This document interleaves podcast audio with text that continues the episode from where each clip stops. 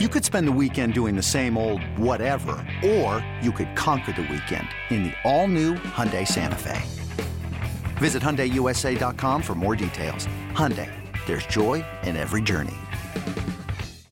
The Built by Bama online podcast presents Daybreak for Friday, a TGIF edition of Daybreak on this Friday, May the 15th, 2020. Travis Reier, senior analyst for BOL, with you three times per week here on Daybreak, getting you ready for another weekend and weather wise in the state of Alabama. Shaping up to be a great weekend to be outside. Maybe you're down in the Gulf of Mexico area. Perhaps you're going to do a little fishing, maybe get out on the beach while practicing those social distancing principles. Need to go ahead and throw that in there, right? Maybe you're going to be up in the Tuscaloosa area. Maybe you're going to be on one of our outstanding lakes in the state of Alabama. Or maybe it's going to be as simple as a pool weekend for you. Maybe jump in, catch a quick dip, hang out on the pool deck there. Regardless, we hope you have a great weekend. We're going to send you into the weekend with some items of interest, starting with the very real potential for the Alabama football Crimson Tide to pick up its second commitment in as many Fridays as Kaine Williams, a six foot two, 205 pound defensive back from the New Orleans, Louisiana area, expected to make his intentions known later this evening, Friday evening, according to Hank South, does an outstanding job for us there at BOL, covering recruiting along with site publisher Tim Watts. Hank South with a note on Thursday indicating that Kaine Williams would make his announcement on Friday evening between 5:45 and 6 p.m. Central. I believe that's going to be part of a local newscast there in the New Orleans area. So you'll want to stay tuned later this evening, certainly to the website. Hank, Tim, rest of our staff going to have you covered from the Kaine Williams announcement perspective. Also, you know, you've got some things coming up in terms of NCAA legislature, potential for that, not so much impacting Alabama specifically, with the possibility next Wednesday of the NCAA Division One Council voting on that one-time transfer waiver.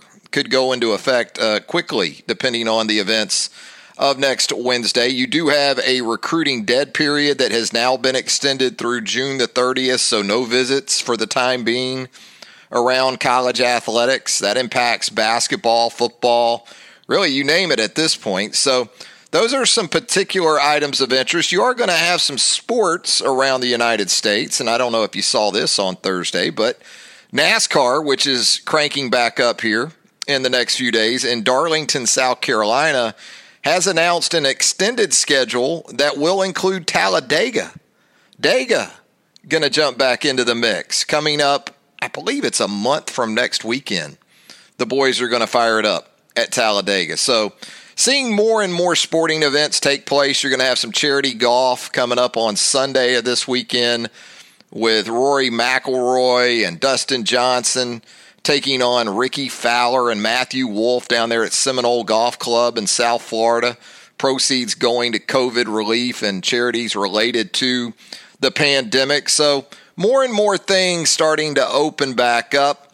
What we're going to do with you today, coming up next here on the podcast, we're going to make the case for Alabama's 2020 home schedule ranking among the very best in the Nick Saban era at Alabama. We'll go through it with you. We'll go back in the time machine a little bit too, kind of stack up this 2020 schedule with the likes of 2007, Saban's first year. Looking back, had some memorable games in that first year, didn't you?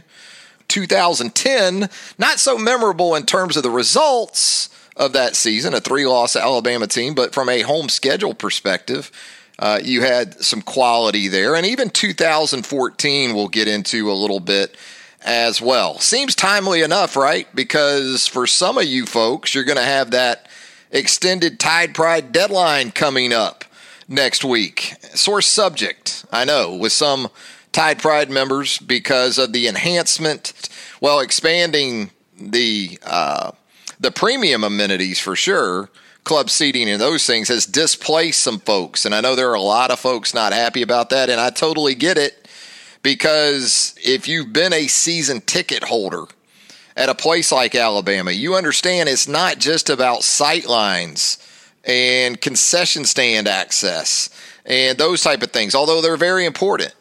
It becomes sort of a sense of community, you know, almost like a place where you live year in and year out. You develop relationships with folks that sit in your section, sit in your area. So it goes beyond just again uh, vantage point and those type of things and access. So we'll get into the 2020 home schedule, give you kind of our thoughts on that, a little bit of a rundown, and again make some comparison to some previous years in the Nick Saban era. That's coming up next on a Friday edition of Daybreak on the Built by Bama online podcast right after this. This episode is brought to you by Progressive Insurance. Whether you love true crime or comedy, celebrity interviews or news, you call the shots on what's in your podcast queue. And guess what? Now you can call them on your auto insurance too with the Name Your Price tool from Progressive. It works just the way it sounds. You tell Progressive how much you want to pay for car insurance, and they'll show you coverage options that fit your budget. Get your quote today at progressive.com to join the over 28 million drivers who trust Progressive. Progressive Casualty Insurance Company and Affiliates. Price and coverage match limited by state law. All right, so let's make the case for Alabama's 2020 home football schedule, ranking as its best since the 2010 campaign. And you do that largely based off of so many of these way too early top 25s that we see seemingly in moments following the college football playoff national championship games. Those way too early top 25s hit your your social media timelines. And when you look at those for the upcoming season, you see Georgia as a top five team. The Dogs, of course, visit Tuscaloosa, scheduled to visit Tuscaloosa on September the 19th. You've got Texas A&M showing up in some top 10s in these way too early top 25s. The Aggies welcoming back roughly 20 starters from a year ago. So high expectations to go along with that hefty price tag for head coach Jimbo Fisher and also Mike Elko on the defensive side of the ball. When you talk about coordinators in college football right now, Mike Elko, a top three to five guy in terms of salary at $2.1 million per. And you've got the Auburn Tigers coming to Tuscaloosa for this year's Iron Bowl there on November the 28th the Tigers showing up in some top 15s that you're seeing in these way too early top 25s. And then you got sort of a wild card when you look at Alabama's home schedule. Mississippi State in year one under Mike Leach. You, know, you kind of expect, as you always do with Mike Leach, for the offensive side of the ball to be in really good shape, especially when you consider that the Bulldogs are bringing in a graduate transfer behind center and KJ Costello, really talented quarterback, sort of that prototype passer uh, previously of Stanford. So he's expected to be pulling the trigger for the Bulldogs here in Tuscaloosa when uh, MSU visits in October. Kylin Hill back at the running back position for Mississippi State. So some weapons, need some more when you look at Mississippi State as great as Mike Leach is in terms of scheming and developing quarterbacks and maximizing production out of guys like Gardner Minshew a couple years ago up there at Washington State, going to be really fascinating to see what Mike Leach can do on a week to week basis with that offense against defenses especially in the Western Division like LSU, like Texas A&M, like Alabama like the Auburn Tigers. You know, when you look at the SEC West in general, you've got the top two highest paid defensive coordinators in all of college football in the SEC West. And neither of those guys are the coordinator at Alabama. Kevin Steele at Auburn at 2.5 million per year, and then of course the previously mentioned Elko there at Texas A&M. So that's going to be a lot of fun, and that'll be a game that'll be attractive regardless of Mississippi State's record or ranking at the time. Uh, come mid October, a lot of folks are going to have their eyes on that game here in Tuscaloosa. So, those are the four premium type games. So, when you go to write that check, if you haven't already, because Tide Pride extended the season ticket deadline from May the 6th to May the 20th, you can feel a lot better about stroking that check this time around compared to a year ago, right? A year ago, it was tough you're writing that check, and pretty much looking at Tennessee and LSU uh, as the, the the really only attractive home games from a year ago. New Mexico State, nah, you weren't too fired up about that. Um, you know, Ole Miss coming to town, eh, not so much. Uh, Western Carolina, eh, not so much. But again, you've got these sort of premium games sprinkled throughout the season this time around. Georgia in September, Mississippi State uh, in October, and then to finish the regular season like you do this time around, instead of having that Southern Conference Saturday, the weekend before the Iron Bowl, you're going to go Texas A&M and Auburn in back-to-back Saturdays at Bryant Denny Stadium. So a lot more allure uh, to eyes, ears, and consumers of college football when you talk about a regular season finish like that one. Now, how does this sort of stack up this season in comparison to some previous years? Uh, I mentioned 2010 earlier on. Uh, that was a solid year because that season you had number 18 Penn State here in Tuscaloosa with legendary coach Joe Paterno one year before his ultimate demise there in Happy Valley. You had Urban Meyer in his swan song season with the Florida Gators coming to Tuscaloosa. That season, Dan Mullen had the Mississippi State Bulldogs on the rise in his second year.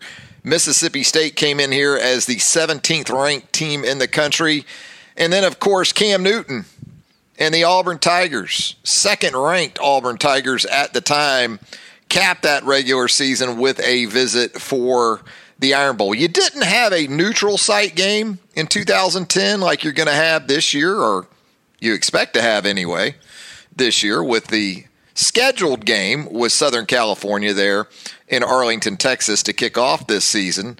Uh, but you did have a true road game, sort of an oddity, a carryover from the Mike Shula era. Duke had come to Tuscaloosa three or four years earlier and paid a visit. And in that return game, the 2010 Alabama team actually traveled to Durham for a true road contest against the Blue Devils. Yeah. You don't see that much anymore, do you? Although you look at some future schedules coming down the pike now, you're going to have Alabama going to South Florida. So uh, there is some of that, I guess, uh, when you look ahead to the future. I'll tell you another schedule, maybe the very best home schedule that we've seen in the Nick Saban era was actually in his first season on the job. In 2007, some pretty unforgettable games, classics. Uh, Alabama didn't necessarily come out on the winning side of some of those, but you know that that game against Arkansas here in 2007, when you had Felix Jones and Darren McFadden in that Arkansas backfield, and you had the game-winning touchdown pass from John Parker Wilson to Matt Caddell there uh, in the northwest corner of the end zone there at Bryant Denny Stadium. You followed that up with an overtime game against the Georgia Bulldogs. The last time Georgia visited Tuscaloosa, 13 years ago, 2007, Matthew Stafford broke a few Crimson Hearts that night, didn't he? With that uh, with that teardrop there into the southeast corner of Bryant Denny Stadium. I most vividly recall from that game the shower of ice cups that came raining down on the Georgia Bulldogs as they celebrated there in the corner of the end zone at Bryant Denny Stadium. Another sneaky game from that 2007 season was Houston.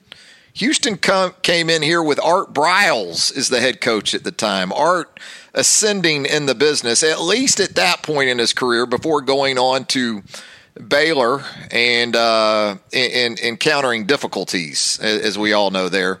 Ultimately, in Waco, you also had 20th ranked Tennessee come into Tuscaloosa.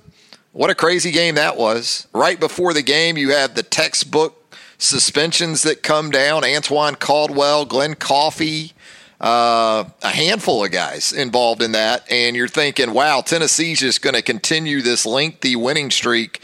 That the Vols had had in the series at that time, but Alabama goes out there with John Parker Wilson and DJ Hall and just lights up the Vols in a very early kickoff. That was one of those 11 a.m., 11:30 type kickoffs here in Tuscaloosa. That really changed the narrative of that series, didn't it? And then you also had third ranked LSU in here, another classic football game, and a game when you looked at the two teams on the field.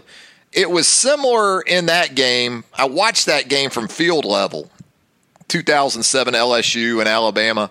And that game, when you looked at the players on the field, it was similar to looking at Alabama's players in comparison to, say, Notre Dame's in the 2013 BCS National Championship game. You looked at these these two teams and you thought, "There's no way Alabama stays close." LSU was uh, so imposing, talent wise and physically, but to Alabama's credit, it was right there for the entire four four quarters of that one.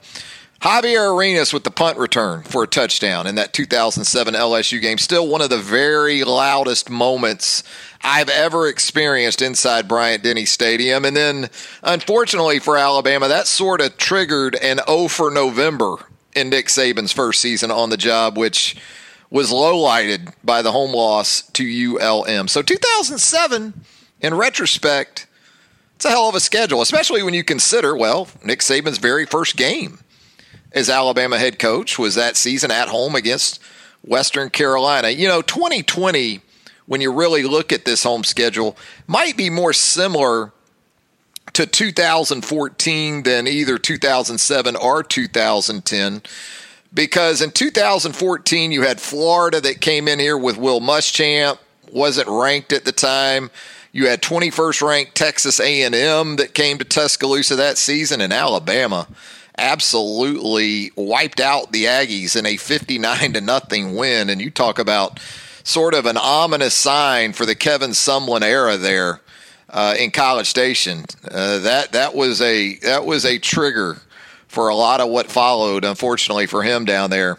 Uh, in Aggie land. You also had a Mississippi State team in 2014 that came to Tuscaloosa as the nation's top ranked team with Dak Prescott, and then a, a, wild, absolutely wild Iron Bowl to cap that home schedule with the Auburn Tigers. Nick Marshall, man, threw for 450 plus.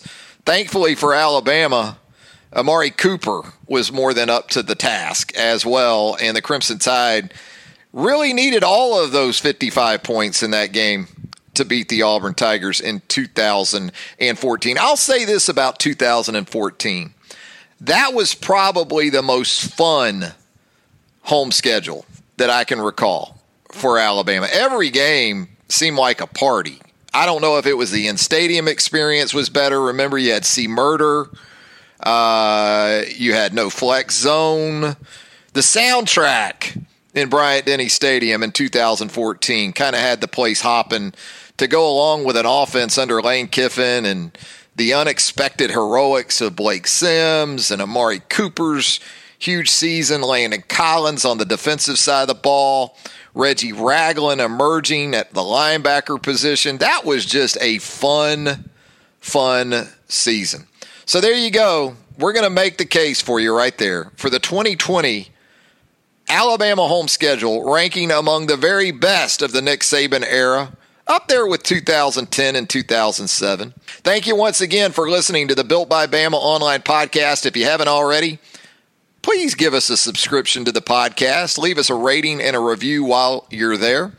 Otherwise, have a great weekend, everybody, and we'll catch up with you Monday when Daybreak on the Built by Bama online podcast returns.